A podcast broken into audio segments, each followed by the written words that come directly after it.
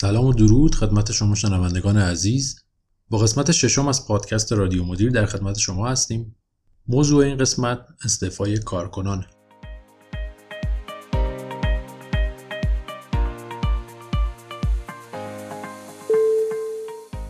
روزانه تعداد زیادی از کارکنان سازمان ها از شغل خودشون استعفا میدن. بررسی ها نشون داده کارکنان نسل جدید نسبت به نسل های گذشته تمایل بیشتری به تعویض شغلشون دارن.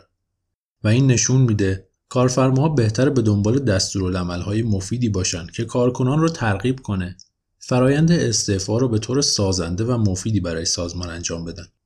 با اینکه نرخ استعفا در سالهای گذشته خیلی بالا رفته ولی مدیران در مورد اینکه کارکنانشون چطور با مسئله استعفا برخورد می‌کنن و اینکه اصلا چرا بعضی کارکنان به صورت خیلی مخربی برای سازمان استعفا میدن اطلاعات کمی دارن حتی بعضی موارد مشاهده شده که کارمند ابتدا توی صفحه پروفایلش در لینکدین خبر از استعفاش میده و با این کار اقدام با آسیب زدن به برند کارفرمای خودش می‌کنه. دیدن همچین مواردی ضرورت درک این مسئله رو برای شرکت ها خیلی بیشتر از قبل کرده. البته خود کارکنان هم در بعضی موارد برای پیدا کردن بهترین روش استعفا دچار سردرگمی هستند. چرا که در فضای مجازی کمتر به این مسئله پرداخته شده و اطلاعات کافی برای اونها وجود نداره.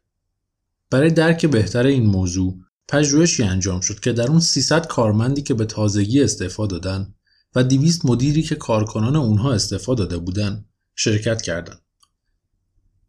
نتایج این پژوهش نشون داد که کارکنان به هفت روش مختلف استعفا میدن. دو تا از متداول ترین روش ها روش مطابق با مقررات و روش بیمبالاتی بود. در روش مطابق با مقررات کارمند توی یه جلسه حضوری با مدیر مستقیمش خبر استعفا رو اعلام می‌کنه. زمانی رو برای انتقال وظایف محوله مشخص می‌کنه و دلیل استعفاش رو توضیح میده. روش بیمبالاتی هم مشابه با روش قبلیه اما با این تفاوت که جلسه با مدیر خیلی کوتاهه و دلیل مشخصی برای استعفا از طرف کارمند اعلام نمیشه. در روش سوم کارمند از نحوه برخورد مدیران و شرکت بسیار راضی بوده و ضمن تشکر و قدردانی از مدیرش سعی می‌کنه که حتی فرایند انتقال وظایف شخص جایگزین رو تا حد ممکن آسون کنه. روش چهارم که تا حدود زیادی هم متداول بوده به این صورته که کارمند به صورت محرمانه به مدیرش اطلاع میده که قصد داره استعفا بده و یا اینکه داره دنبال کار میگرده. در طرف مقابل روش های ناخوشایندی برای استعفا وجود داشت که در اون کارمندا تصمیم می‌گرفتن بدون اطلاع قبلی به مدیرشون شرکت رو ترک کنن.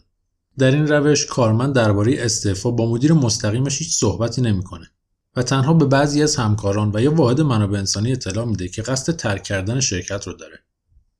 یکی دیگه از بدترین روش های استعفا اینطوری بود که کارمند موقع خروج الفاظ زشتی رو نسبت به شرکت و مدیران به کار می‌بره و به این صورت تمام پلهای پشت سرش رو تخریب می‌کنه. و در آخر عجیب ترین روش که شاید حتی نشه اسمش رو استعفا گذاشت اینجوری بود که بعضی کارکنان یه روز که از سر کار به منزل می‌رفتن دیگه هیچ وقت بر نمیگشتن و بدون هیچ اطلاعی و تماسی شغلشون رو ترک می‌کردن و این مسئله شرکت رو در شرایط خیلی بدی قرار می‌داد. هدف از این پژوهش جدایی از تلاش برای فهمیدن روش های مختلف استعفای کارکنان این بود که می‌خواستن بدونن چرا یک کارمند استفاده از یک روش رو به روش دیگه ترجیح میده نتایج نشون داد که کارکنان اغلب استعفا را به چشم آخرین فرصت برای جبران خدمات شرکتشون می‌دونن و برای انتخاب روش استعفا دو عامل مهم در تصمیم گیری اونها نقش اساسی داره. اول اینکه آیا سازمان با اون کارمند به خوبی و عادلانه برخورد کرده یا اینکه شخص اسم می‌کنه در طول مدت فعالیتش برای شرکت مورد سوء استفاده قرار گرفته و به تواناییهاش بهایی داده نشده. کارکنانی که نسبت به سازمان حس خوبی داشتن از روش های سازنده برای استعفا استفاده کردن و برعکس کارمندایی که احساس کردن سازمان با اونها عادلانه رفتار نکرده و ازشون سوء استفاده شده به روشهایی سعی می‌کنن با استعفای خودشون از سازمان انتقام بگیرن و اغلب از روشهایی مخرب برای این کار استفاده می‌کنن. نتیجه خلاصه این پژوهش اینه که رفتار منصفانه با کارکنان نه تنها می‌تونه باعث موندگاری اونها در سازمان باشه بلکه زمانی هم که تصمیم به ترک شرکت بگیرن باعث میشه از روش های سازنده تری استفاده کنند. گرچه استعفای کارکنان به طور کلی برای مدیران خوشایند نیست اما استعفا به روش های مخرب باعث عصبانیت و ناامیدی اونها میشه. بنابراین کارکنانی که قصد دارن سازمان رو با خاطره خوب ترک کنن بهتره که از استراتژی های سازنده برای این کار استفاده کنن. نتیجه مهمتر این پژوهش برای مدیران ارشد سازمان و همچنین مدیران منابع انسانی است.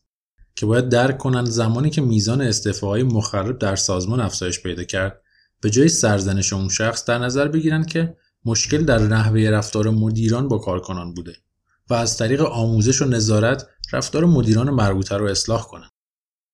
خیلی ممنون از اینکه به قسمت ششم از پادکست ما گوش دادید. لطفا صفحه رادیو مدیر رو در اینستاگرام دنبال کنید و نظرات خودتون رو با ما به اشتراک بذارید.